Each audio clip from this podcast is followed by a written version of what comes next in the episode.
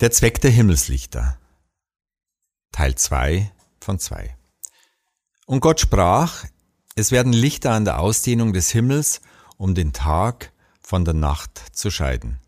Genesis Kapitel 1, Vers 14. Was wären wir ohne Zeit? Letzte Woche staunten wir bereits über die perfekten Entfernungen zwischen Erde, Mond und Sonne. Dabei erkannten wir, dass das Entfernte und Ungreifbare nicht nur für unser Überleben verantwortlich ist und deshalb Ehrfurcht in uns auslöst, sondern auch der Bestimmung der Zeiten dient und die Basis für all unsere Zeitberechnungen darstellt. Auch wenn es mittlerweile exaktere Mittel zum Kalibrieren der Zeit gibt, die Bestimmung unserer Tage, Monate und Jahre leiten wir immer noch von den Himmelskonstellationen ab. Stellen wir uns vor, wir hätten keine Zeitmessung.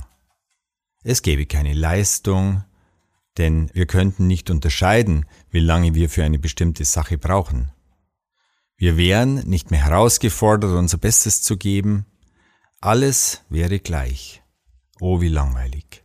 Weder könnten wir uns verbessern, noch hätten wir eine Basis für Vergleichbarkeit. Ohne Zeit gäbe es keine Herausforderungen, keine Veränderung.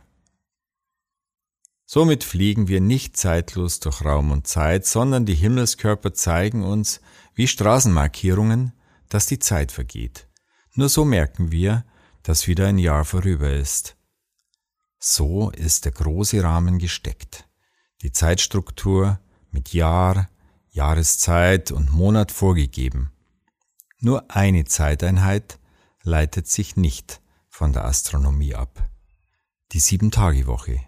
Sie kommt direkt von Gott. Zum Nachdenken.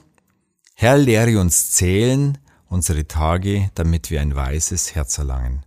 Psalm 90, Vers 12. Und die Aufgabe, gibt es Ziele, die du dir zu Jahresbeginn gesetzt hast, an denen du noch nicht oder zu wenig gearbeitet hast?